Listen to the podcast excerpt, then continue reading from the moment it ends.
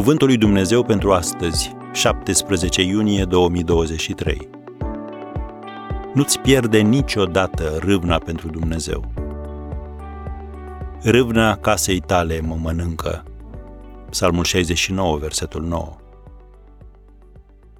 Ești plin de râvnă pentru Dumnezeu sau ești pur și simplu pasiv?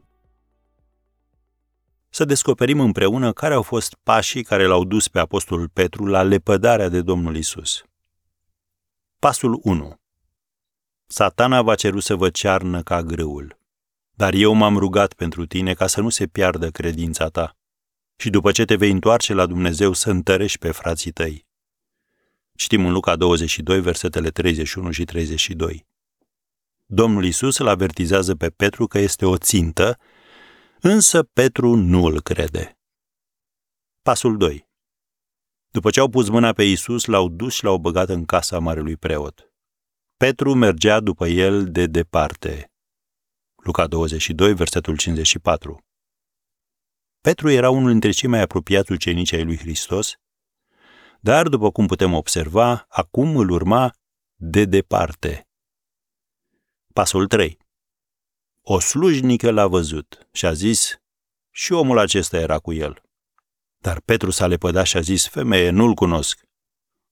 Luca 22, versetele 56 și 57. Pasul 4. Domnul s-a întors și s-a uitat țintă la Petru.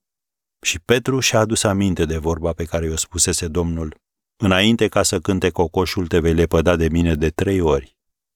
Și a ieșit afară și a plâns cu amar. Luca 22, versetele 61 și 62. Așadar, Petru a căzut în cursa lui Satan. Deci Petru a fost înfrânt. Așa că iată cum funcționează lucrurile. Mai întâi presupui că nu vei cădea și ești nepregătit pentru atacul lui Satan. Apoi lași ca problemele și presiunile vieții să te facă să uiți că primul tău angajament trebuie să fie întotdeauna față de Domnul. În cele din urmă, ajungi să fii înfrânt din punct de vedere spiritual. S-ar putea să spui, lucrul acesta nu mi se va întâmpla niciodată mie. Așa a spus și Petru. Motivul pentru care Satan cere să ne cearnă este că el știe că atunci când avem râvnă să facem voia lui Dumnezeu, vom fi de neoprit.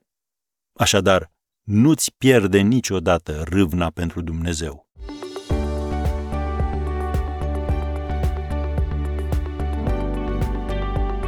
Ați ascultat Cuvântul lui Dumnezeu pentru astăzi, rubrica realizată în colaborare cu Fundația SER România.